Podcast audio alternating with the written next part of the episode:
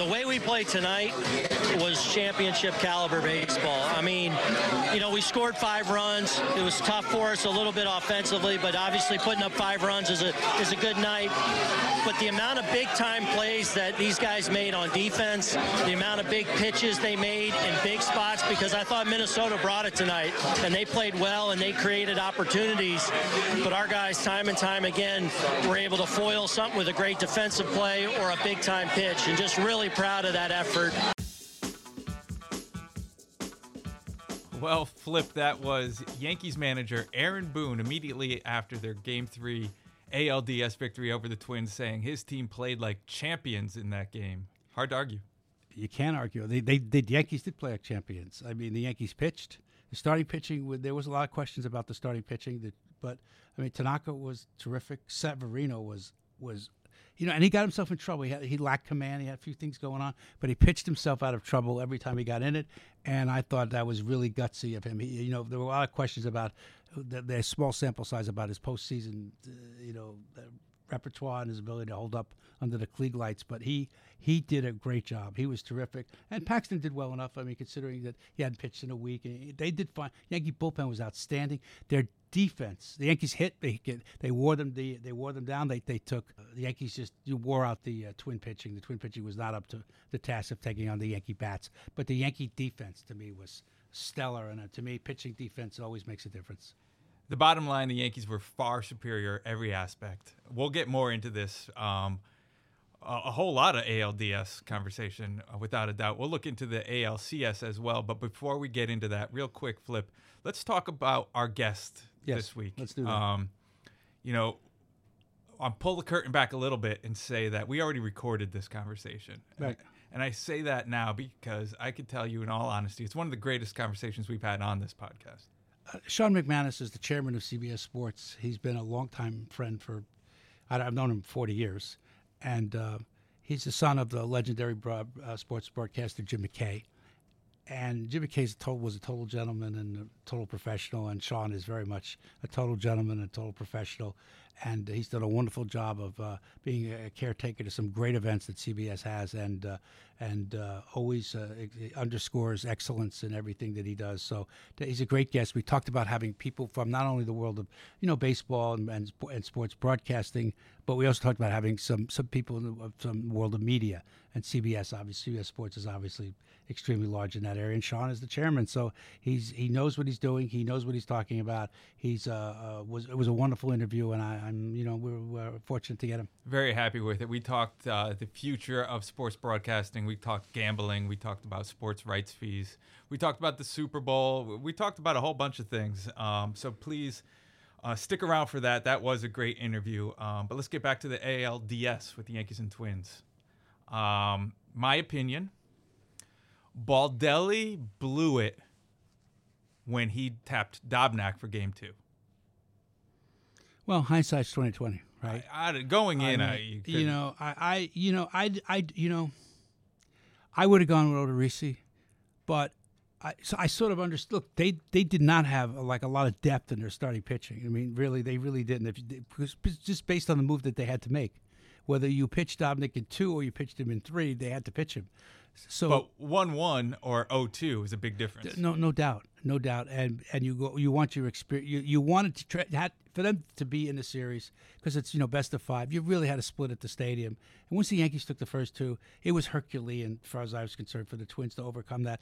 They did not have the pitchers to do it, and the Yankees figured out right away that you know the Yankees advanced scouting was great because they said to them, don't throw them fastballs. They, all the home they out homered the Yankees. I know it was only by one, but they out homered them in the regular season. I mean, they, they set a record in the, in the regular season. So th- that those guys could hit long ball, but you but they're dead red, dead fastball hitters. The Yankees knew that. They stayed away from the other than Severino having to do it because that's his strength. They stayed away from fastballs wherever they could. The relievers stayed away from them. They reverse engineered this, as I said uh, at some point.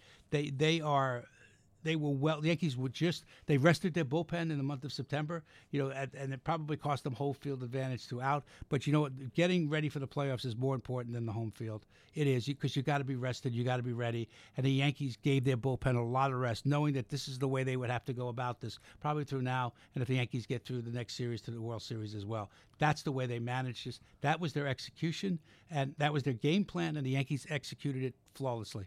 I'm going to do a little bit more uh, Rocco Baldelli uh, criticizing. And, and I want to be upfront. I think he's a great manager, certainly in the manager of the year running. Uh, I think it goes to I, Boone I personally. It, I, I, I suppose it will. It's either Boone or Baldelli. It's one or the other. Right. So don't don't get me wrong uh, when I say this, but I really didn't like his comments after the game either, after the series, where, hey, this is a great series or this is a great season for us. It was a special moment. He- was saying how great the season was. You won 101 games. You can't get swept in the ALDS. You, no, no, you can't. But you know what? I, I don't necessarily agree with what you just said. Only because I the whole statement. If you listen to the whole statement, first he congratulated the Yankees and he said what a great team the Yankees had. love that, yeah. And they deserved. They were the better team. They deserved to win, which is you know the right thing to do. And the Yankees were. And he just acknowledged that. So a lot, a lot of times in sports that you don't get the acknowledgement. So let's give him props for that. One. Yes. Two. He he's he listen. He's the he's the team. He's the manager of the team. He's management. His they, they played they played hard. They had a big lead. They blew it to the Indians, and then then they were able to claw back and, and manage to win the division. They were not a great baseball team. They the first half they were great. The second half they weren't.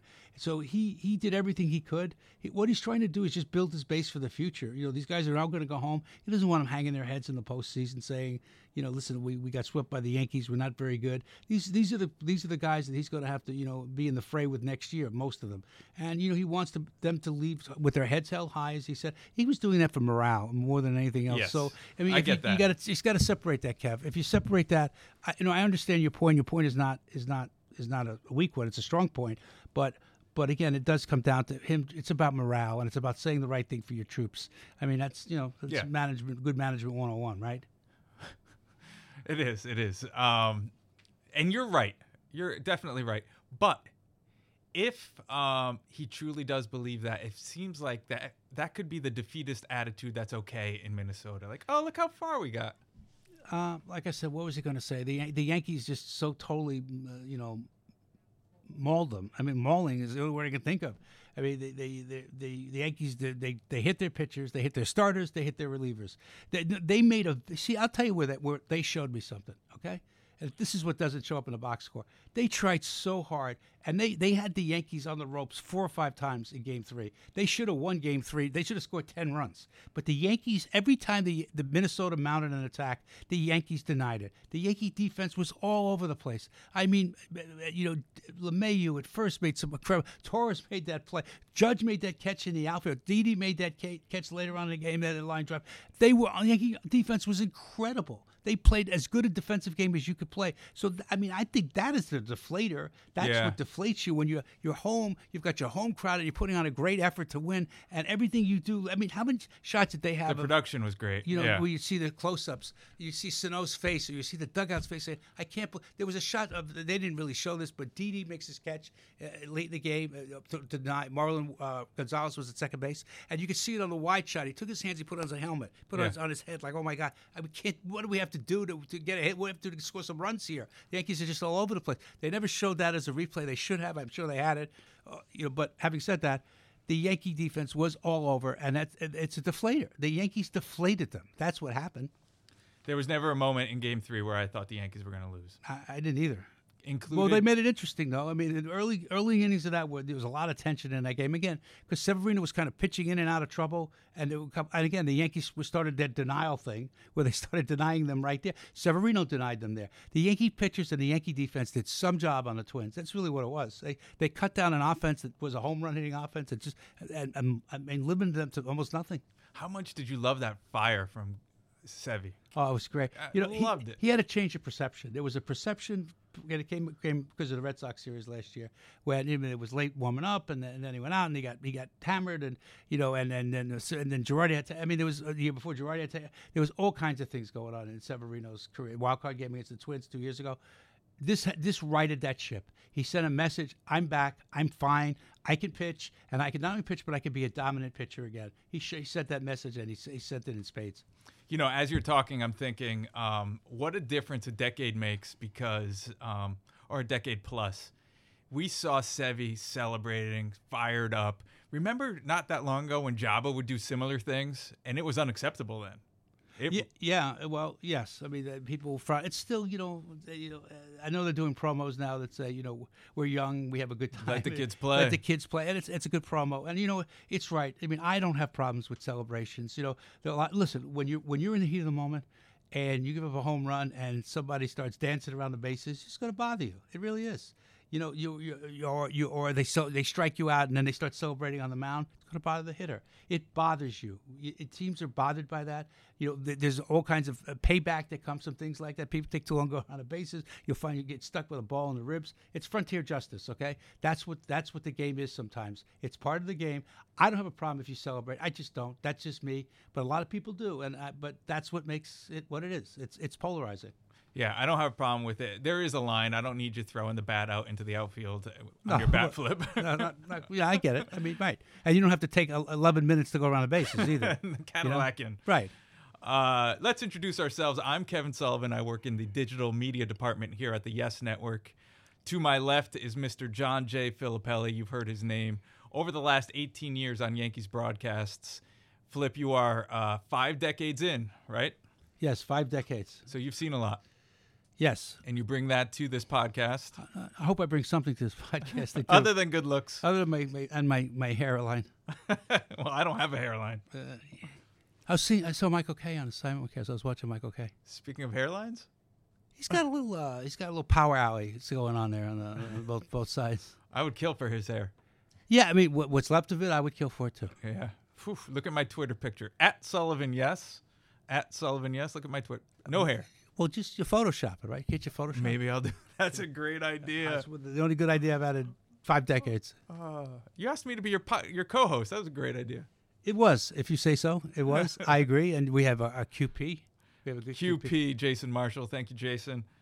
Uh, plenty to talk about this week. Um, we're going to talk about uh, the Uber chance. We have, both have opinions on the Uber chance. We're going to wrap up the ALDS a little bit. We'll preview the ALCS. Um, we're going to see how smart we are. or how dumb we are. I prefer to think we're smart. You know, I think we split the difference. So that, what does that make us? Ha- half something. Half uh, half smart, semi smart. All right, it makes us something other somewhere in that netherland between smart and dumb. Fake it till you make it, Flip. That's how I got here. There you go. Fake it till you make it. Before all that, though, we have that great interview as we promised with the chairman of CBS, CBS Sports, I should say, Sean McManus, coming up. I'm thrilled to have him. He's uh, he's uh, he's one of the outstanding professionals in, our business. Uh, he's one also one of the really good guys in our business. He does so many things. Very philanthropic. He and his wife Tracy.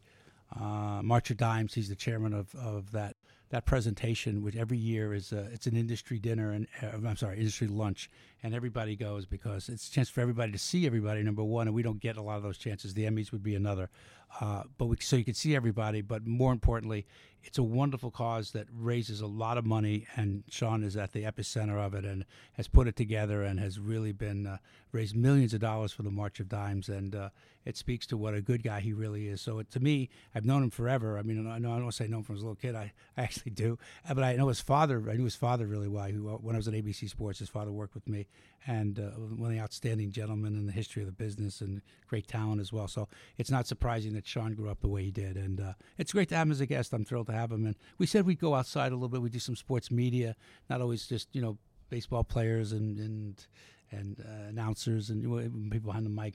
We decided we we would venture a little bit off road, and and uh, and that's this is a way of keeping our promise, but also giving you a very entertaining guest, to, a way to go behind the curtain, as as you said. You're right, Flip. We do keep our promise. We do have CBS Sports Chairman Sean McManus right after this. The Yankees are back in the postseason and on the chase for 28. One of the great sport franchises of all time.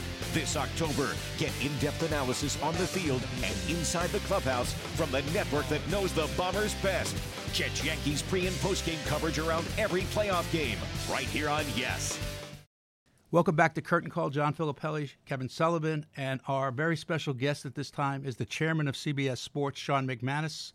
Sean is someone I've known for I don't know 40 years, I guess. Uh, he he's grown up the son of legendary sportscaster Jim McKay. Uh, like I said, over 40 years in the business. He's been in charge of CBS Sports for the last 23 years, and he is, without equivocation, one of the best people in this industry, not only professionally speaking, but personally speaking. So at this time, I welcome in the chairman of CBS Sports, Sean McManus. Hello, Shawnee. How are you? Good, John. How are you? It's exciting time to be in the baseball business, so uh, you, you must be having a good fall. You know, we are. It's uh, it is exciting around here. Postseason always puts a little uh, more, you know, lilt in your uh, lilt in your step. If that there's no such a thing as lilt in the step, is there? now there sense? is. Now there is. No, all right, there's lilt in your step when you have uh, postseason baseball, and and you know it's great. There's nothing like postseason baseball. Uh, although yeah, you have. Uh, I do appreciate the introduction, and I remember those days when we were both uh, back in at uh, NBC Sports in the late, uh, you know, 1970s and early 1980s. We go back a long way, so it's um, it's it's good to talk to you, and I'm uh, I'm pleased to be on your podcast. Well, thanks again, Sean. I know you got a lot going on, and uh, you know, we were talking about uh, you know having great sp- uh, sporting events just a, a, few seconds ago, and boy, you still have a slew of them at CBS. You really do. You have you, the NFL and the Masters and the Final Four. I mean, it's a you have a great list of events. And uh, how do you prepare, Sean, as president, as chairman of CBS Sports? You know, what do you tell your your your people in terms of preparing for a big event? How do you make sure that they're prepared for a big event? You know, the good news is we have a really experienced um, uh, uh, group of people here. And most of these projects are year long. I mean, we have meetings with the NCAA and Turner, who is our partner on the uh, NCAA basketball championship, you know, pretty much all throughout the year. So the preparation, you know, we're already talking about the Super Bowl, which we're doing in um, in 2021. You know, I've got a really good team that knows how to prepare for events, and it's not as if you start preparing for the NCAA basketball championship on February 15th. We actually had a meeting with Turner last week to talk about new production ideas for the uh, for the Final Four uh, we've already had our first Super Bowl meeting, believe it or not, for 2021. So I'm a firm believer in year-round preparation and constantly touching the properties um, that we produce. Um, and that's the really that's the the fun part of my job is that you know one day I get to work on preparation for the Masters, which we talked about this week. You know the next day I get to talk about the Final Four or the Super Bowl um, or I talk about you know what game we're going to select for our SEC football game this week. Are we going to do? Uh, we had this discussion last week. Are we going to do the um, Florida LSU game, or are we going to do an Auburn game or a Texas A&M game against Alabama? So it's you've been in the business, John, so you can appreciate this. It never stops, and the preparation is year round, and that's part of the reason why it's so much fun to be in this business. Prep is year round and the events are obviously well viewed and take a lot of preparation, as you just talked about. But what keeps you? What would keep you up at night, Sean? You mentioned about preparation being everything, and it is the key. I, I agree with that. But what keeps you up at night? If you, there's one thing that keeps you up at night, what would it be? Um, well, it would be a couple of things. One right now is, um, you know, on our big rights negotiations. We're uh, at, at the moment we're involved in a PGA Tour negotiation we will be uh, involved in an NFL negotiation sometime in the next couple of years. Um, so what, what it doesn't necessarily keep me up, but what really what really gives me a lot of um, necessitates me a lot of thinking is how to renew our big rights deals in a financially responsible way. And sports has become so important to broadcast television and cable television that the rights fees have gotten astronomical. So part of my job is figuring out, as an example, in the next two years or so, how we keep the NFL on CBS and still make it a financially responsible deal. That that uh, if anything keeps me up, it's trying to be creative and coming up with ways to generate more revenue, to make the event more important to CBS, and figure out a way to keep it on um, on CBS. You know, we're in a, as I said, uh, the public knows this. We're in a negotiation right now with the PGA Tour so as I am falling asleep at night, it doesn't necessarily keep me up, but it's probably one of the last things I think about is how can we do a deal that's good for the PGA Tour, that's good for the viewer, that's good for the sponsor, and is good for CBS. Um, the other thing that keeps me up at night is, and we all share this fear if we're involved in big events, doing having something happen during a telecast that is beyond your control. And the best example I can think of in that is the blackout in New Orleans at the Super Bowl when the Ravens were playing the 49ers. Totally out of left field. We weren't prepared for it. We didn't do anything wrong, but the power in the stadium went out. And my first big fear was that they were still playing football, but the tr- the power in the trucks had gone out. That would have been an unmitigated disaster. As it was, the lights went out. Um, we did a pretty good job telling the story. We probably could have done a better job, but it completely took every plan that we had for the Super Bowl and completely threw it out the window. And we were dealing with a news event and uh, a crises event that we hadn't anticipated. So, you know, the night before the Super Bowl or the night before the Masters or the night before the SEC championship game or the night before the AT&T Pebble Beach Pro Am, what I'm thinking about at night is how to make sure we don't make a mistake, we don't miss a play. You know, in the Super Bowl, you want to make sure you have that exact right replay. You know, was the receiver's second foot down? Was it out of bounds? Was his knee down?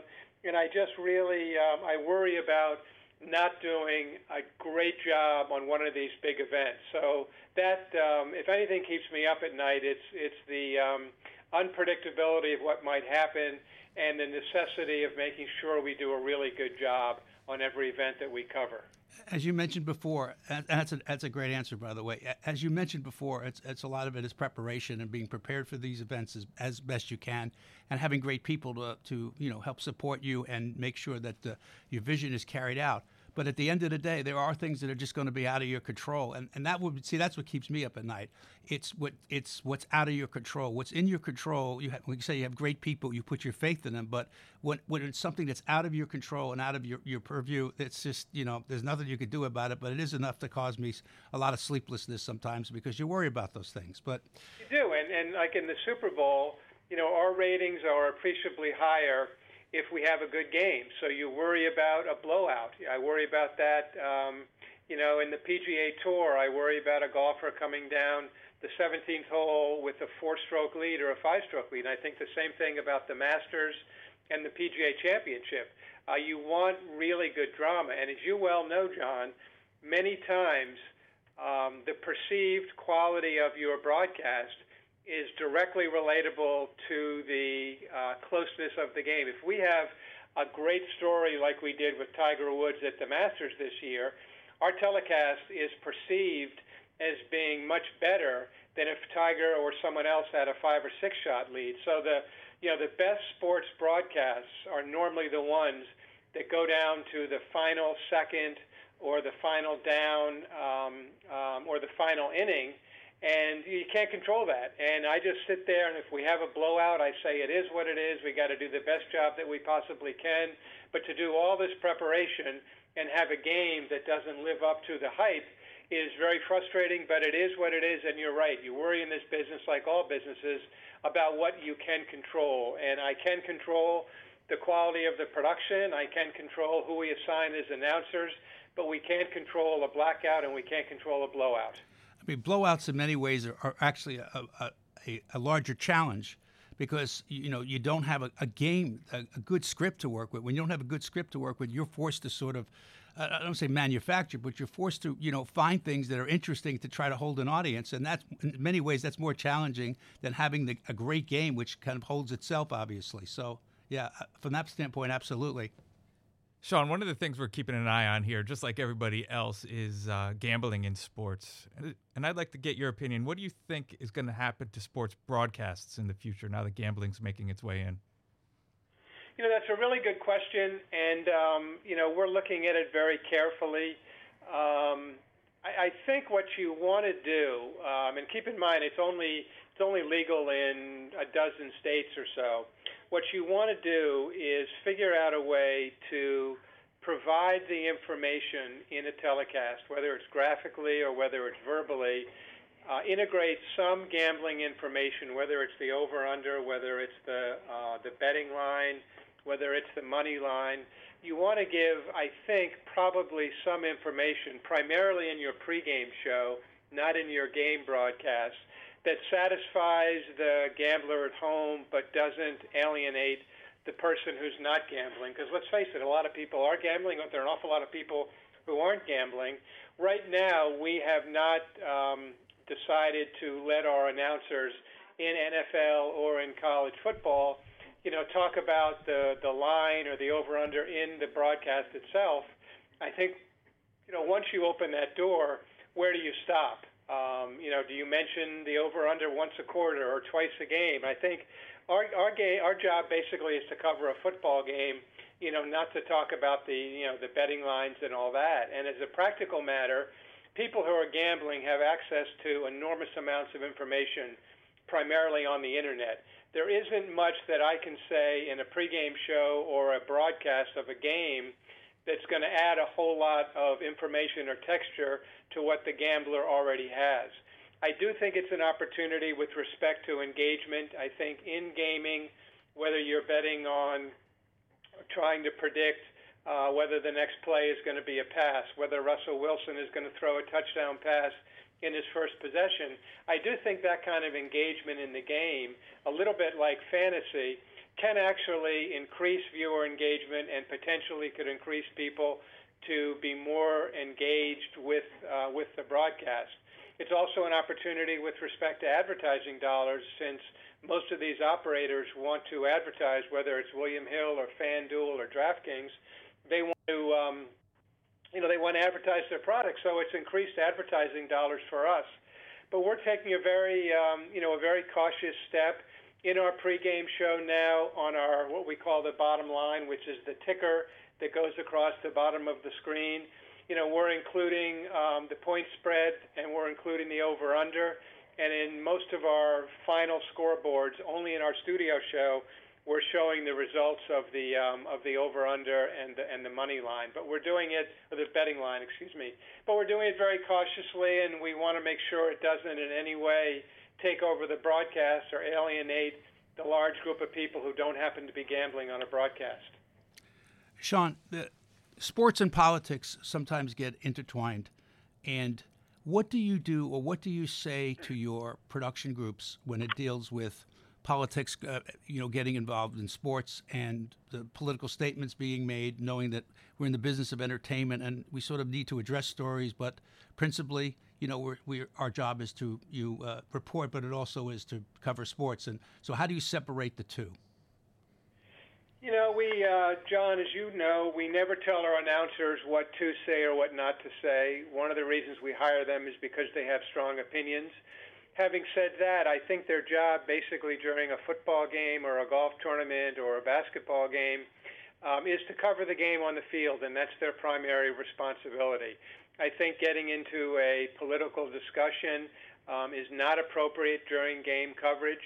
Um, if there is something that directly relates to the sporting event, like a national anthem protest or uh, something like that, we try to cover the story journalistically we don't try to inject our opinion into that coverage, and we try to make sure that it doesn't overwhelm the reason that we're there, which is to produce a, a sporting event. So, um, you know, we, we, we also realize that sports in many ways is an escape from the real world, and people want to focus on who's winning and who's losing and who's having a good game and who's not having a good game. And I think that um, that escape and that refuge is something we want to maintain. So I, I, I think, you know, don't give any specific instructions, which we, which, which we don't do, but basically stick to our job, which is, you know, calling a um, calling an athletic competition on the field and not what's happening necessarily off the field. I always tell our people that something, if you're involved and something political happens, our job is to report it. Our job is not to give opinion, it's just to report it, let people know this is what was said, this was what happened on the court, and we'll let other people decide what they want to decide. And it's, uh, we're not going to get into the business of politics, but I do tell them address it honestly. Just say say what happened, report it, but you know let people decide what they want to decide. We report it, we say what we need to say, and then we move on. And that's Yeah, the best okay. advice I could I could possibly give them. So I think that's the right approach. Sean, before we let you go, I want to make the sports fans listening a little jealous. do you actually make it to all these events, the Super Bowl, the Masters, and whatnot? I do. Um, I remember when I first got my job. Um, I was it was in the middle of April, and I was talking to one of my friends who's in the financial world, and he said to me, "How's your new job going?"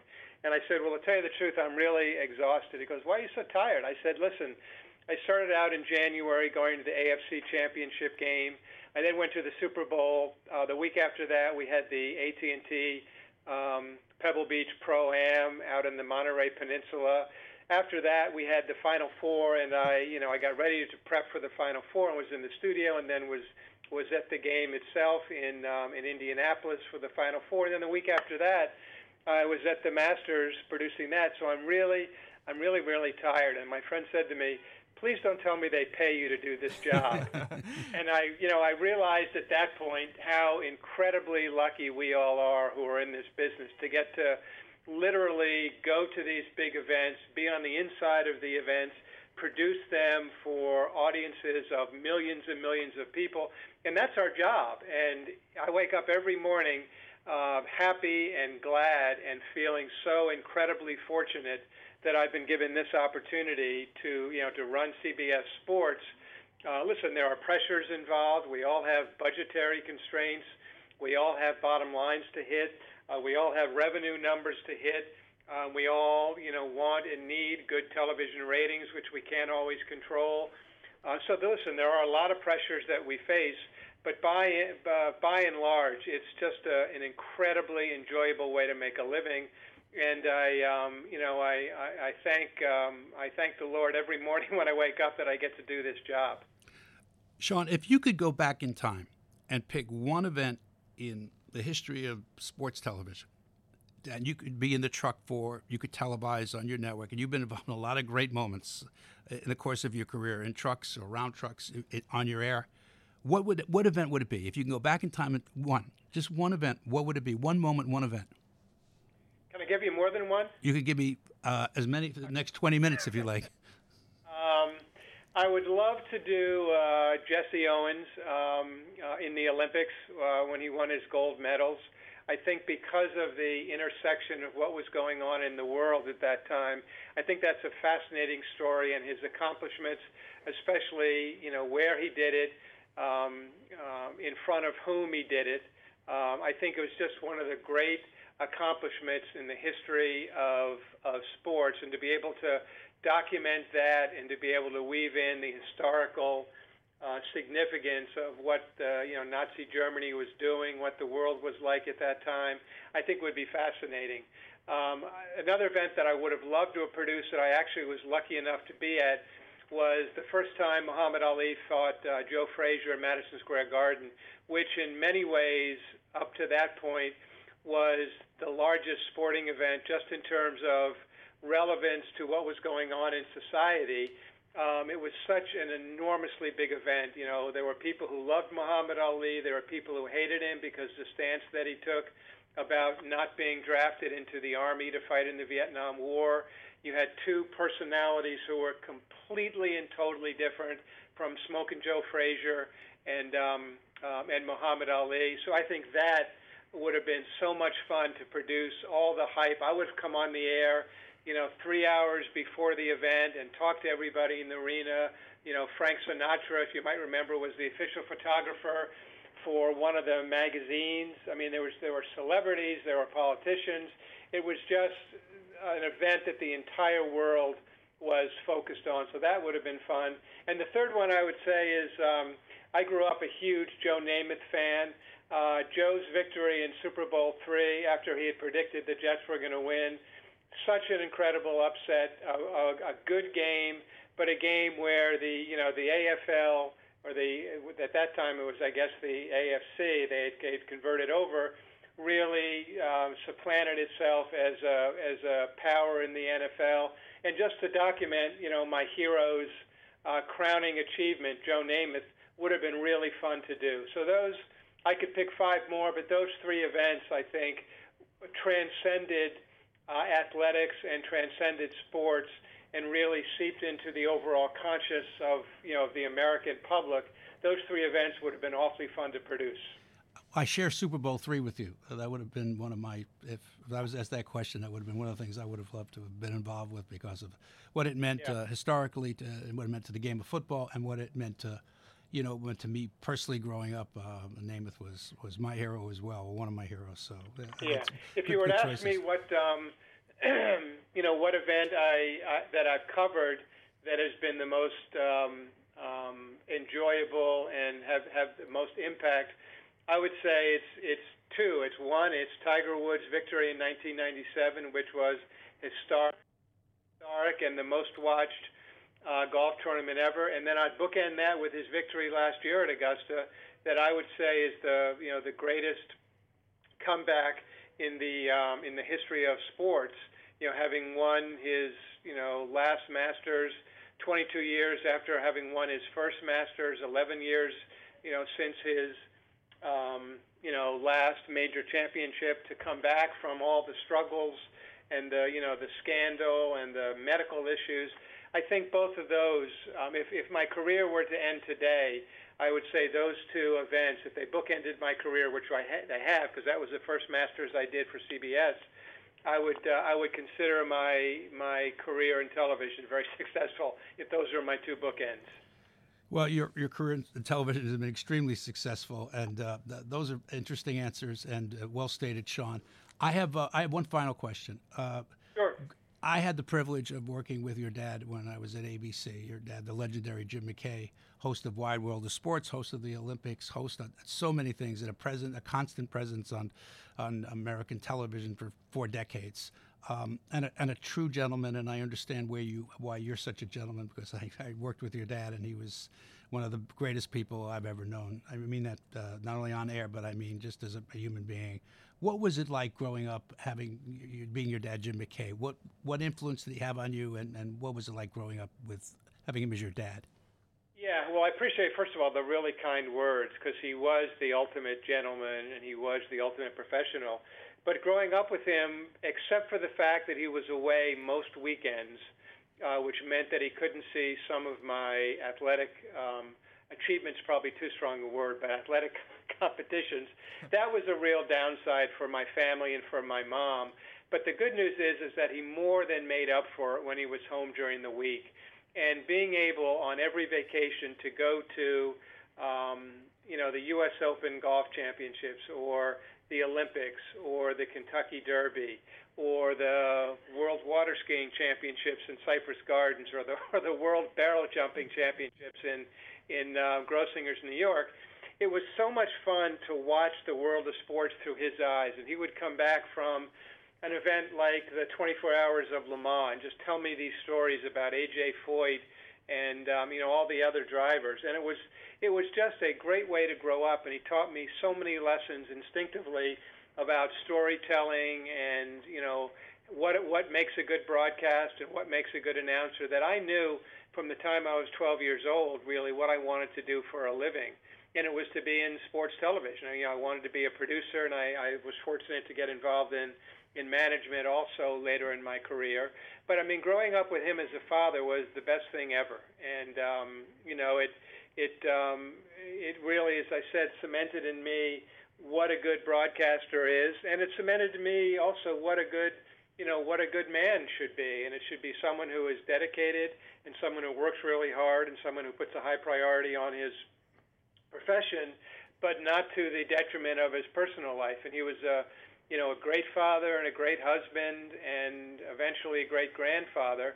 And as much as he accomplished um, in the television booth, you know, the most important thing to him was his his family. He used to say when people would ask him, you know, what's what's your favorite trip that you get to take, and he would say, my favorite trip is my trip back home after an event. So it was. I consider myself incredibly fortunate to have him as a as a mentor and as a role model and as a friend uh, who really taught me from the ground up from the time I was a little boy a lot about sports television. And the good news is, John, and and you just echo it, that wherever I go, still today, it happens really on a regular basis. Someone will come up to me and say, you know, I worked with your dad at the, you know, the 1983 Kentucky Derby, and he was such a gentleman to me. You know, I was only the production assistant, but You know, he was incredibly, um, you know, incredibly generous. Wanted to know about me. You have time for one more story? Sure.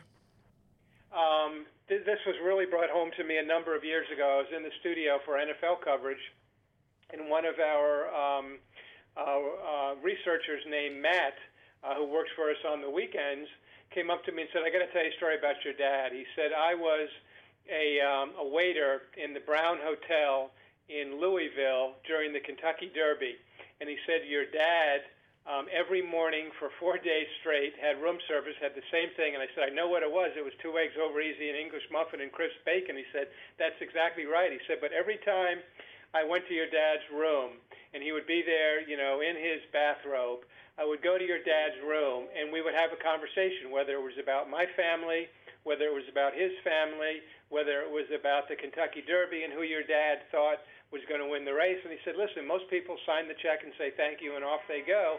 But each time he forged a bond with me and formed a friendship with me. So, you know, I still, when he was alive, I still would occasionally send him a note, and I remain in contact with him. That's just a, a perfect quintessential Jim McKay story that he made friends and started a relationship with the waiter from room service at Brown's Hotel in in in Louisville, Kentucky, and there's a million stories like that that I hear all the time, and it's one of the you know the great benefits that that his memory and his presence still lives on today in the stories that people are telling me.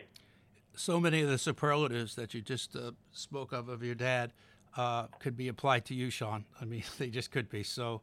Uh, you are a gentleman, and you are great at what you do, and you're always considerate of, of everyone. And um, you know, it's it's a business of it's a, a, lot of our business is ego. A lot of our business is uh, is um, situations that centered on about being self-centered, unfortunately, and not all, but a lot. But you know what? You you're not self-centered. You're not you are, you're not about yourself. You've always been about other people, and you are that kindness and you you and how you raised your family and so many things about you, Sean, are, reasons to be applaud you as a, not only as a, a, professional but as a person. So I say that knowing you have many years as I know you, and I thank you for all the time you gave us this morning to. Uh, to uh, Glad be on to do it. It was Call. fun. I'll do it anytime. And uh, good luck to uh, to the Yankees, Flip. I know you're rooting hard for them, and uh, they look pretty powerful right now. Uh, so far, so good, but still got it. We still got a ways to go here. But uh, thank Yep. you, Sean. I will pass that on to the Yankees. All right, Flip. I'll talk to you soon. All right, Sean. Thanks again. Talk to you soon. Bye bye. You know, Flip, when uh, you said, "Hey, let's get Sean McManus on," I knew it was going to be good, but I didn't know it was going to be that good. Oh, he's excellent. I mean, the experience that he has. Uh, I mean, he's one of the he's one of the great executives in all of sports television. Um, he's been uh, he's been a force in the industry for for uh, well, he started 40 years ago, so he's been a force in the industry for at least 25 years because he's had senior management positions and he's excelled every every every stop of the way for him. He's excelled. And what I really like about Sean is not only his what, the imprint that he's had on sports. You could I mean you could tell what a visionary he is, how smart he is, how much fun he is, how people love to work for him. It isn't just it's it, that's a lot of it, but but at the end of the day, he's just a very special person who has. Uh, you know, who uh, took the lessons that his dad, you know, taught him, and, and, and he took it to another level. Just the sensational. I can't say enough good things about Sean. The We're lucky term- to have him as a guest. The term "gentleman" was tossed around a couple Yes, times, truly. And, and wow, right? Truly, I, mean, didn't know his father, but you could tell that Sean truly is a His father gentleman. was great. His father was one of the great human beings uh, that I've ever worked with, and uh, not only excellent at his craft. I mean, we, we know one, one, we were remiss. We should have asked him about Munich and his recollections of. I mean, obviously he was very young then, but his dad's recollections of Munich, which were incredible. I remember going watching the Olympics, and the Israelis uh, were uh, the Palestinians had taken Israelis hostages at the Olympics, and um, the uh, uh, they they were they were killed, and and Jim McKay came on and said they're all gone. I mean, Yeah. it was such a gripping, one of the, the biggest moments in the history of sports television, and his dad obviously was at the epicenter of it. He was. We talked about at the beginning of this podcast um, series way back a couple months ago that we would take people behind the scenes, uh, and I think Sean McManus, we delivered on that. you, you know what it was good to do because you know we've done a lot of obviously we've done a lot of uh, you know, player baseball players. And we've done a lot of people behind the microphone, and you know, it's been fun. And, and that's uh, obviously the principal part of our podcast is, is that is that mission statement. But the other part of it was to sort of teach people or get people behind the scenes of sports media. And and I mean, you can't get higher than the chairman of CBS Sports. So that was great of Sean to do for us. And uh, and he was he was he's a good interview. He's a lot of fun. He was a lot of fun. Let's move on, Flip. Before we do, very important, please, everybody, rate, review, and subscribe. Please tell your friends about this podcast. Tell them to search Curtain Call wherever they listen to their podcasts. Again, I can't stress how important those reviews are. We read them all. Um, like I said last week, we don't like them all, but we read them all. Most have been pretty good, you know, Yeah. you know, one or two, uh, but for the most part, uh, the, ones we've gotten have been very good. So we appreciate it. We appreciate your feedback, you know, and thank you for participating in this and and and following us and supporting us. And on Twitter, we are at Curtain Call Yes. Please follow us there. Tell us what you want to hear from us. We will listen. Let's move on. I almost called you John. Yeah, no, Sean kept I calling me almost John. called you I know, John. I know. that. My, my my late mother, when she used to get angry at me, she said, "John," she called me John. You know, it's like, but uh, that's uh, Sean is always, you know, he's very proper. Well, he's a gentleman. He's a gentleman. That's right. He's a true gentleman, actually. That's two weeks in a row. Remember, Buck was calling you John, too. I know. It's good. People get a habit of calling me John. it's all right. All right, I want to move on to the How Smart or How Dumb Are We segment. If you remember last week, we made some predictions about the ALDS, and now we're going to see if they came true. We did. We did, we talked about a lot of things besides the ALDS, but but uh, yes, it was because the LDS hadn't been played yet when we recorded the podcast. So we were going to say, well, how smart are we? How dumb are we? We're just moving around the tea leaves to see if we could figure this out. So Overall, I think we did pretty average. I think we that's right. I think we did pretty average. Probably, it's probably right. Well, because I'm saying this, I think the headline is I predicted a Yankee sweep. You did. I did. Because I took the Yankees in four, and you said, "Well, I can't take him in four because because you took him, so I'll go with a sweep." and you were right. Turned out to be right. All right, one nothing Sullivan. Uh, you said Flip that the series would come down to pitching. Um, I pushed you. I said no. You sure you don't mean home runs? And you still said pitching. Uh, you know, uh, postseason play is uh, a lot of times, most times, is dictated by pitching, and I just, you know, I, I know the Yankees have had questions about their starters, but I, you know, I, I thought Tanaka should have started, but it's he pitched, uh, started the first game, he started the second game. I, I thought that their starting pitching, you know, did the job for them. They gave them enough innings, uh, and then the bullpen, which is the, really one of the strengths of the team, was able to was able to you know command the rest. So between their ability to yeah, decent starting pitching, I mean Tanaka, uh, Tanaka was except so was Severino actually. They did a real. Paxton was okay. Their starting pitching held. They held the fort. The bullpen was really did the job, and the Yankee offense just sort of wore everybody down. I mean, they just almost scored runs at will, and they did something besides home runs, which I talked about, was to create runs. They created runs. They would get your walks at critical times. They stole a base or two. They went from first to third on base hits. They did everything to put pressure on the Twins, to put pressure on that Twin defense. And it, and in Game Three, I, I must tell you, and I've been following this a really long time. I can't remember a game where a team so dominated another team defensively. The Yankees made five or six outstanding plays defensively that every it really denied the Twins when they were knocking at the door and had a chance to get back in the game. The Yankees denied them because of their defense. It was an incredible display of leather. Advanced scouting. That's what that is. Because they were placed in the right spot every time. And it helps if you're judging. You're six seven, and you can kind of go up and grab a ball that was over your head. I mean, and, and LeMahieu made some outstanding plays. Shella made some. Didi made a, a couple of really good plays. Torres made Torres. that play from. You know, so the Yankees were just they made plays everywhere you turned. The Yankees made pl- made plays, and to me, to me, the different the Yankees were just a much better team. They're a much better team than the Twins. All right, let's see how smart you were. Uh, we already decided. Uh, we said Tanaka. It was Paxton in game Right, one, so right. we were wrong there. The bench, we assumed uh, 13 pitchers, and they carried 12. So we were wrong there. So Well- that kind of messed our bench. Well, but but you know, but you get it. Look, I mean, the idea that they took the extra position players. I, I mean, I understand that it's it's a postseason roster, and the Yankees were, you know, it was there were a lot. They were faced with a lot of hard decisions, and quite candidly, I would have taken Ford. I mentioned that. That's I where I was going, yeah. I, I would have taken Ford. I love the left-handed bat. I like his presence. Uh, they didn't. Voit didn't really have a. a I don't. Did Voit play? At I didn't all? think he played I, at all. I don't think he played at all either. So, you know, th- that was a question. Do you take Voit? Do you take Ford? Listen, they have their reasons for doing it. Encarnacion stepped up. He was terrific. For someone who hadn't played, you know, had been out, had all the injuries he had, he did a great job. I mean, uh, the Yankee offense as did the bullpen, as were their starters, as were their manager. We should talk about Boone a little bit. Boone did a really good job of trying to manage all that. I mean, we're just changing pitchers every you know every third pitch. You know, you've got to know you've got to have a plan about who's facing who, what matchups are what. A lot of that comes from Brian Cashman and his front office people. But but the reality is that they Boone has to manage this. Boone did a really good job of managing. Pressed You- all the right buttons. You check every box when it comes to the Yankees. Yeah, You game three, Ottavino threw four pitches, and in my head, I'm like, why are they taking him out? But you know what? Boone was right. It was a great call. I want to move on real quick uh, to the Uber chance. That's uh, one of the things making its way around Twitter. Um, of course, they were directed at Randy Dobnak, the Twins pitcher. Uh, controversial, I guess. Some Because he was an Uber calling driver. He, was, Correct. he had been an Uber driver. Correct. Yes, thank you. Um, what's your take on that? Fans calling, chanting Uber.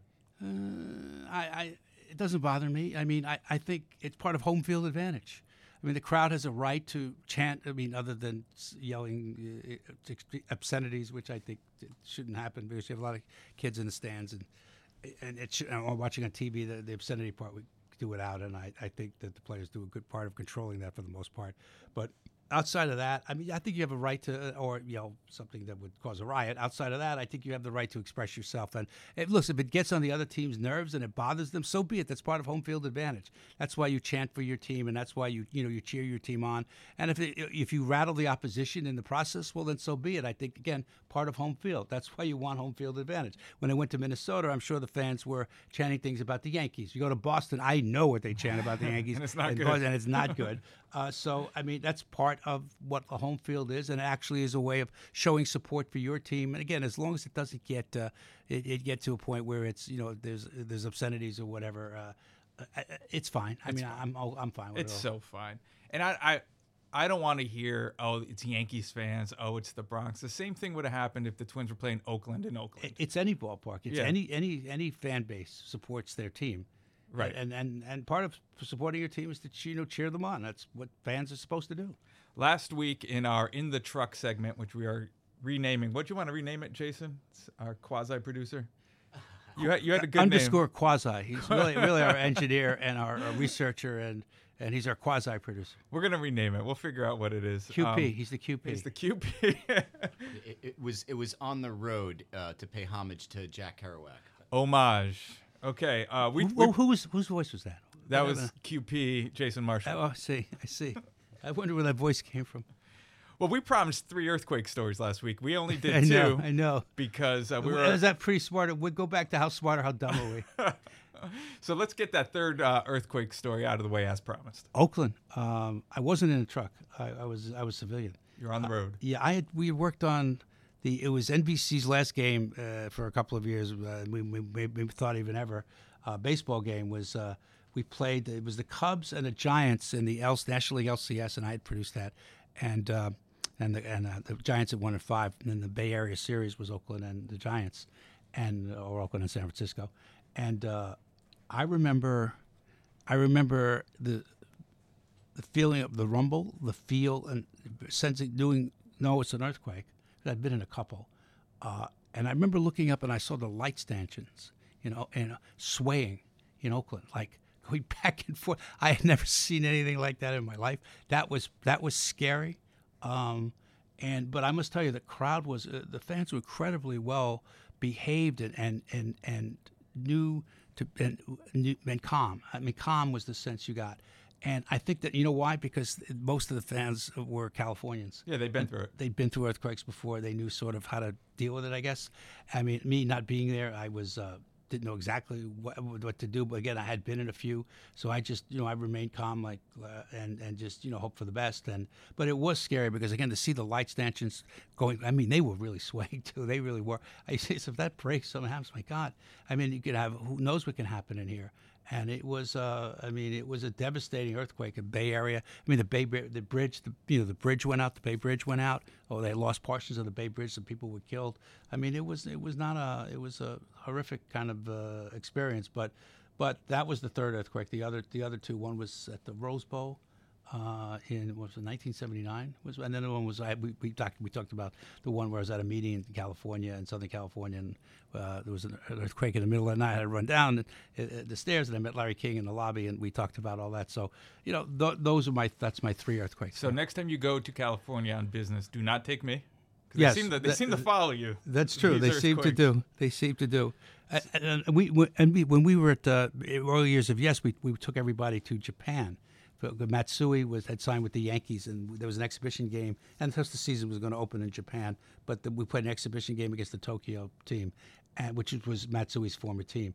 So I was there, and I said, "Boy, if there ever was an epicenter of earthquakes, it's, it's that part of the world too. I mean, Japan has got Yeah. quite a few of them. So it's an experience to be through it. I don't recommend it, but if you go through it, uh, just try to stay calm and and uh, you know and and um, you know, yeah, take your vitamins. Take your vitamins. Yeah.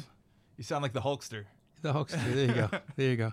Now that we got that out of the way, the as promised third story, third earthquake story, let's talk about the ALCS, the upcoming ALCS between the Yankees and the other team. We should note that Yes. as we record this, we don't know who the Yankees are playing. No. Well, we know it's one of two, right? So it's either Houston or Tampa Bay. So Prediction: Who is it? Houston. Yeah, same here. I mean, although you know what, uh, you know, I I'd said at some point that you know people were not giving the Rays enough credit. The Rays are a really good baseball team, and they're extremely well managed, and their front office is extremely good at finding the parts that they need to make this work. I mean, they, are the sum of a lot of parts. And most of these players, with, with the exception of one or two, are really role players, but they, they know what their role is, and Kevin Cash uses them uh, as well as you can you could use these parts to to get the result that he gets. They are huge. They're very big on sabermetrics. They excel at sabermetrics, and um, and it's it's made a difference. So you could tell how, how well organized the or, the the Rays really are. Having said that, Houston has got so much talent. I mean, and Cole was pitching tonight. I mean, I yes they had their way with Verlander. I don't know that they'll have their way with Cole. I mean, I'm gonna I'll pick Houston.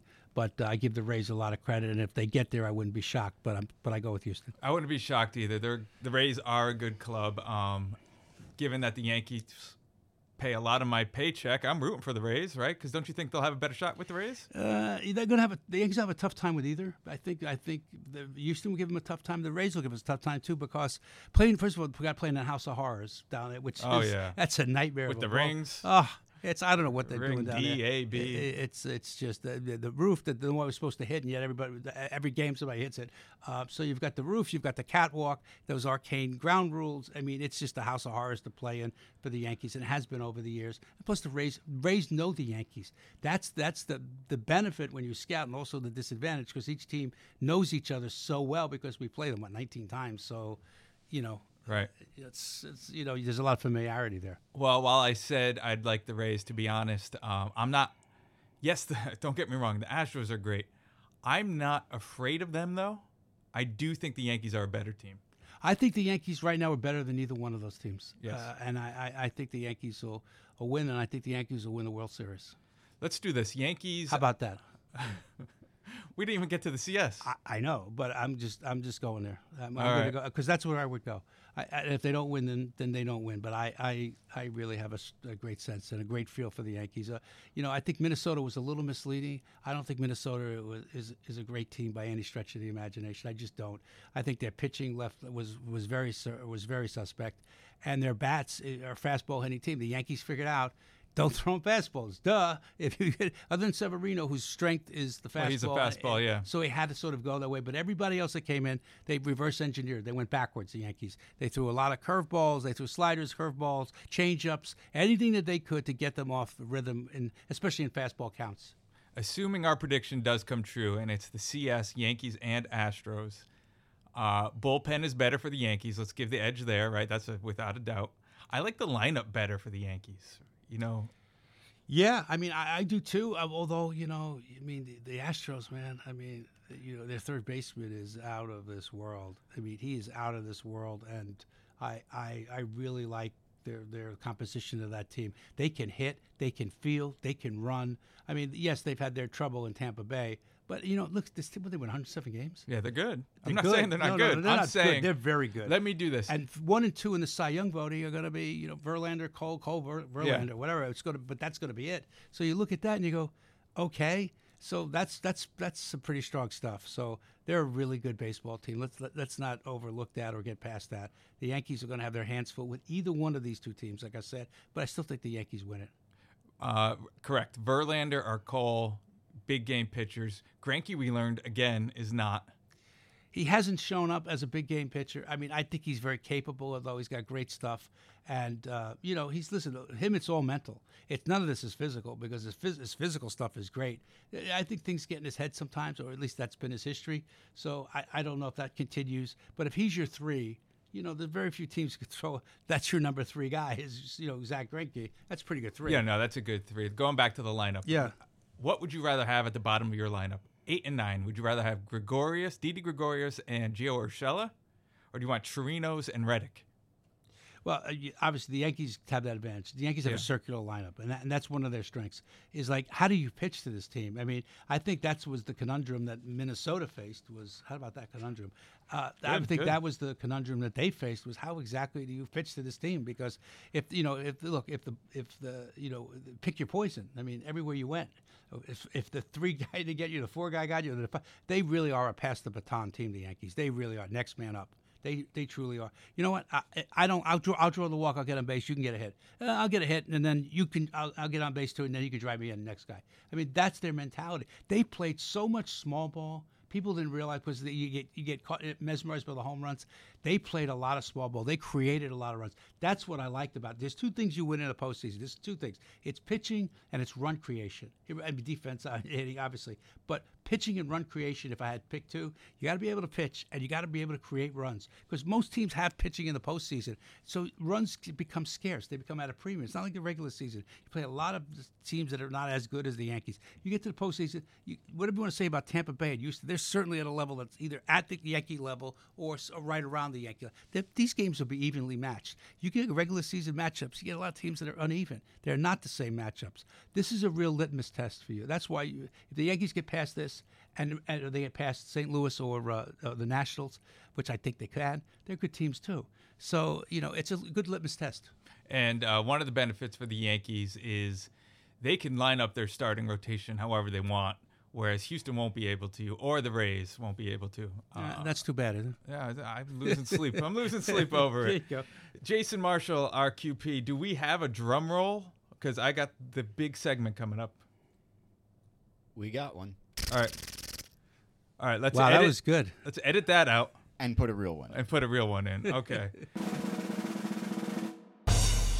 it is time, Flip, for dot, dot, dot, et cetera, et cetera. Dot dot dot, et cetera, et cetera. I'm ready. And the obligatory I didn't name it, you did. Okay. Um, let's start off with But I t- please don't keep saying that. I, I said that in a moment of true weakness. I'm never changing that segment name. Okay. Uh, for those who don't know, this segment is just a quick potpourri of various items. I love the word potpourri.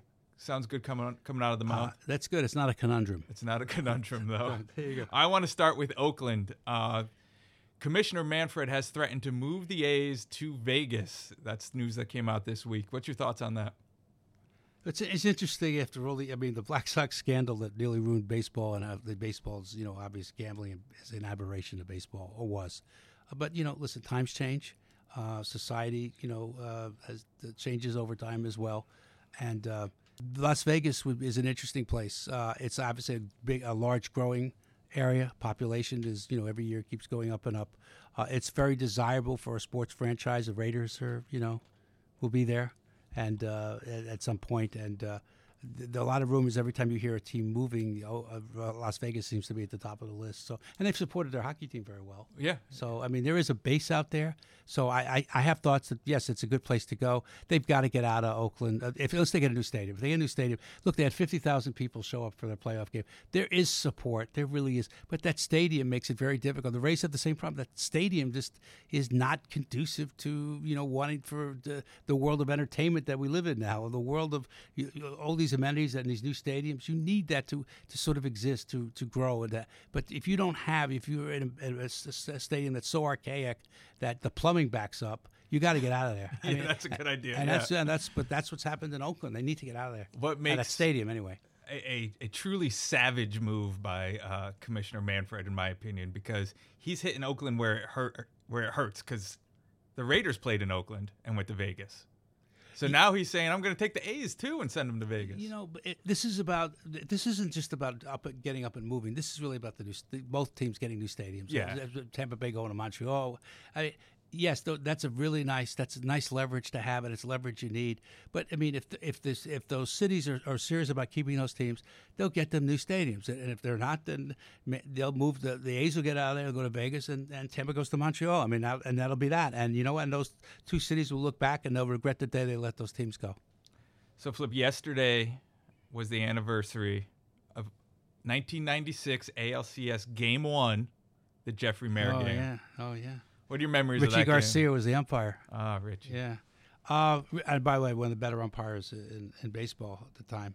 Um, yeah, I mean, it, it was it was. Listen, it, if there was if there was replay, everything would have changed, right? Because obviously he did re- reach over and he did interfere uh, with uh, Tony Tarasco was the right fielder. Oh, great pointing up. Yeah, Remember? Yeah, and uh, you know, and he truly did uh, interfere. And it's funny because they picked it up. Costas was doing the games on television, and he picked it up right away.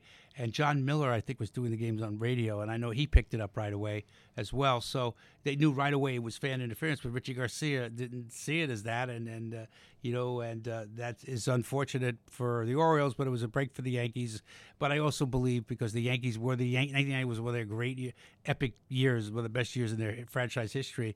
I tend to think they would have found a way, maybe because they won so many games later on, playoff games. Maybe they would have won the game, maybe they wouldn't have, and we won't know. But listen, that's why you have to play the games. But it was one of the more interesting plays, and it did change a lot of things in baseball. Or it led to replay. Was one of the first thoughts they had that maybe we need to take another look at plays that obviously should be overturned, and that was one obviously that should have been overturned. I don't think Derek Jeter, who hit the ball, would have said otherwise. No, no, I agree. What What do you think Jeffrey Maier's doing right now? He should have been in like media. you know, if I'm if I I could be mistaken, but I don't think I am. He was once an intern here at Yes. Oh, wow. In, in very early years, I think he was. I remember. I think he came in my office and we talked about the play. Although you know, I can't say with certitude. Maybe maybe it's, I'm confusing this with something else. But uh, I do think that maybe he was an intern. But anyway, he I think he was a high school coach. He was coaching baseball, high school level. Oh, that's cool. And uh, I was. It turned out to be. I mean, I, I know I've had conversations with him through the years, just because I have. And uh, he's a really, really good kid, and he grew up to be a, a really good guy. So, uh, uh, you know, I, I think he's teaching. That's what last I uh, haven't really spoken to him in years, but when last time I did speak to him, I, I was very impressed by him. By the way, I thought he was he was very thoughtful and very uh, interesting individual. So, do you want a Kevin Sullivan fact that nobody cares about? Sure, you could tie in Jason Marshall too. oh, but nobody cares about stuff. Sure. Come on. I'm only teasing Jason. So, uh, the QP. Jeffrey Maier, right? Yeah. You- You're saying he's uh, potentially a high school teacher and high school baseball coach. I believe that's right. that was for the longest time my dream in life to be a high school baseball coach and a history teacher. Oh, I want to be a history teacher too. Isn't that funny? Yeah. By the way, it's not too late for you. I- I that's- if that's Jeez. it's- it's Is that a hint? no, it's just it's not. It's not even a suggestion. It's just a. It's a random thought. Uh, I was. I wanted to be a history teacher as well. Isn't that funny? That's that's that's why I think we connect so well. Tomorrow we connect, right? Yes. It's not. We're not ancient history. It's not ancient history. No, we connect. Uh, tomorrow, October 11th, will be the anniversary of Pedro Martinez throwing down Don Zimmer. Your thoughts? Oh, that was uh, it was reprehensible. I mean, I know. I know. Look, I know things happen in sports, and I know. Uh, the temperature when it gets to a certain point it boils over and there's there's going to be altercations and scrums and all the other things that happen in sports uh, but for that to have happened I mean it's one thing to to, to take your frustration for Pedro to yell at at uh, Posada or you know you know take exception to some of the Yankee players but to, to actually take uh, someone who was that much older and to throw him around the way he did was I mean, I thought that was way out of bounds. I mean, and I, I'm not alone, obviously. I think if you ask pulled ninety percent of the world, I think they'd say that was out of bounds. Even even in a heated moment, you don't do that. And I, I know that I'm sure if you asked Pedro, he'd say uh, he was sorry for that. I know he's probably I think he's apologized over the years as well. But but you know, it's just it's, obviously it's not a good thing. Yeah. But but you know what it did? I mean, the thing is, it incited a riot. I mean, you almost had a riot in Boston between that and that incident. What happened in the bullpen? Yes. You know, was was another incident with. Uh, was it? Uh, let's see. I know. Did, was, Was Jeff Karim Nelson. Garcia? Karim Garcia was one of the one of the Red Sox players. I can't remember who the other one was now. It's on the tip of my tongue, and I can't remember now who the other player was. But there was an incident in the bullpen. Jeff Nelson, Jeff Nelson, wound up yeah. in, a- in a scrum with them, and uh, Uh, so the bullpens were going at it as well. Uh, and again, I don't I can't remember the second Red Sox player, but anyway, but it was uh, it was an interesting time, and it was a I mean, and, and, you know, you put that together with people who've been drinking, you know, for a long time at a ball game. I mean, the recipe of you know alcohol and and and and arguments, uh, you know, fights. Yeah, I mean, is, could have been uh, worse. It could it could absolutely grow to something worse. So thank God nothing worse came out of it. But I mean, it was certainly a historic moment, and it was uh, one of the more interesting moments in playoff history for sure. The bad blood between Boston and New York in that Yeah. period was just through the roof, as they say. Uh, we're running long, but we have to talk about the NLDS. Yeah, we're running long. We're not running along. No, I, I have to be home in two days. I, I have a meeting that Wait, I have, I have to get to the city. Oh, okay. Well, Yeah. you know, why don't you call me from the car? That's easier. Can, can, can we figure that out, Jason? Sure. I'll call in from the car. Don't challenge him like that. Please don't do that to him. I want to talk about the NLDS. Yeah. More specifically, the uh, Cardinals and Braves series Yes. for a couple of reasons. Uh, what a shellacking last night as we Yeah. record this Wednesday night Yes. in the first inning. I've never seen anything like it, probably because there was never anything like it, right? Was that a record? 10 runs in the first inning? Uh, If it wasn't, it should be. I mean, I, I'm pretty sure it was, but I, uh, you know, I, I don't have the record book in front of me. But it was a lot of runs, and it was, a, it was. I mean, effectively, it was like a, you know, a, a prize fight that ends in five seconds. You know, Yeah. it was something like that, akin to that. It was too bad.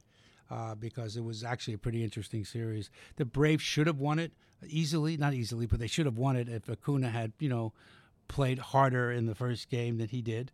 He didn't run some things out, and it caused some problems in the clubhouse with his teammates. And, and well, it should. You don't play like that. No. You know, you have a, you you have to you have a, especially in a playoff. I mean, the idea you sit there and you admire with your artwork You hit a ball. Oh, let me just see where it goes. No, you run and you run out of the box and you run hard. That's the way you're supposed to play the game, particularly in the playoffs. So what was he thinking? Well- I mean, it, you know, it's and, and then just you know later on he you know was nonchalant at it. No, no, you don't. And and uh, you know, I- and I thought his manager was going to pull him because I tell you what, if I You managed that team, You would have? I would. I absolutely would have pulled him. I'm sorry. You. You know what? I, you can't play like that. You know. You. You got to send a message. And I know that you could. do It's like cutting off your nose to spite your That's face. what I was just gonna say. And that kid is a great talent. But you know where along the line you can't have Mac. You can't have him do that. Somewhere along the line he's going to get in a lot of trouble. So you have to straighten him out now. You have to tell him that. Listen, you do not play like that. You don't play on my team like that. I mean, and, and I'm sorry. I, I don't know what it would have cost me. They lost anyway because they Well, lost maybe because, of of that play. him. Because Well, in game one, not be- they lost by one. and he also drove a home run. He did whatever he did. He's a he's a great talent. I mean, he's going to be in the in the MVP vote. He'll be in the top five. He's a great talent, but he's got he's got to play better than that. You can't play like that. You got to hustle. You got to play the game the right way. I'm sorry. You know, I agree. I think you're hurting the entire organization if you bench him.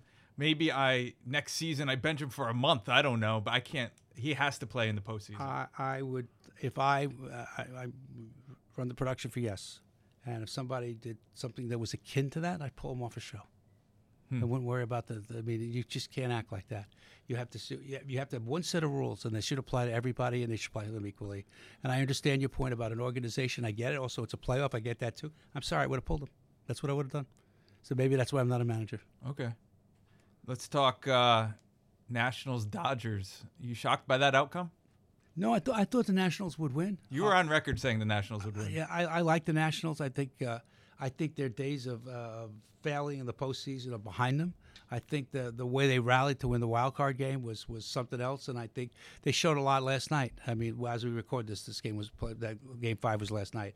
Uh, they showed me a lot. Yeah, they really did, and they got they have heart. They play hard. Uh, Rendon is some player. Oh yeah. He is some player. He is he's one of the top. That's a top five talent in baseball. It really is, and I, he's going to be a free agent. And uh, Gonna get paid. yeah, he'll get paid. I mean, as we talked about, uh, it's going to be tough to find a team though because you know the teams with the big market teams that have the money, the wherewithal here. I don't know. I mean, the Yankees are not going to sign him. The Red Sox are not going to sign him because they're, you know, I don't see the Cubs signing him. The Dodgers are not going to sign him. I mean, I mean, The Nationals will sign him. He- they've put an offer out there. I Yeah, think it was thirty two- million a year. uh, Yeah, and he turned it down. Yeah. He'll, So- he'll sign it. I, he, you know, that's probably the best place for him if he's happy there, and he, if he's happy there, obviously. But it seems like he is. His teammates seem like he likes them, and they like each other. So, you know, why not? But I, you know, I said that's a decision that only he can make. But, but having said that, it's, uh, he's a great player. He doesn't want to go. Ian, was it Ian Desmond who didn't sign the contract? Yeah, it That cost him. He turned down a big contract because he thought he'd go on the market and do better, and he, no one. And he signed for like a pittance, like a one-year deal, at Yeah. like a you know fifth of the money or something. Sign Yeah. the contract. Come on. Yeah. All right, prediction time. It's Nationals. It's Cardinals. Who do you like? Nationals. Okay, Nationals. I assume you're going to say in six, right? Um. Yeah. Yeah, That sounds. that's right. always the safe bet. Six, You want to take? You want to take different bet? Want to go seven? You feel better? eight, How about nine? six. No, it's a good one. I like it. Nationals in six. Right. Uh, I am going to say Nationals in four. They're not gonna sweep the Hot Cardinals. Wow. You know, I like people who are bold. I think that's really bold. It's also moronic, but but that's okay. I mean, really, you really think you you think they're gonna sweep them? The Cardinals. I mean, the, the Nationals are a better team, but they're they're not a sweep better team. We'll see. We'll, we'll come back here in All two weeks. All right, we'll see. Now, w- w- you save that clip, Jason, because it's going to be famous one way or the other on this show. Because either I'm really going to be, re- it's really smart or really dumb. Remember, let's go back to we haven't talked about really smart or really dumb. You know, we- we're really smart or really dumb. Uh, I'm leaning toward I'm not. That's not so smart. Hey, I picked the Yankees as a sweep against the Twins. I know you did. I know. So you think that you're going to get lightning in a bottle twice? You Yeah. guys are gonna, I'm okay. sweeping this whole postseason. All right, find a broom. Somebody get a broom. That's your new name, broom. Broom.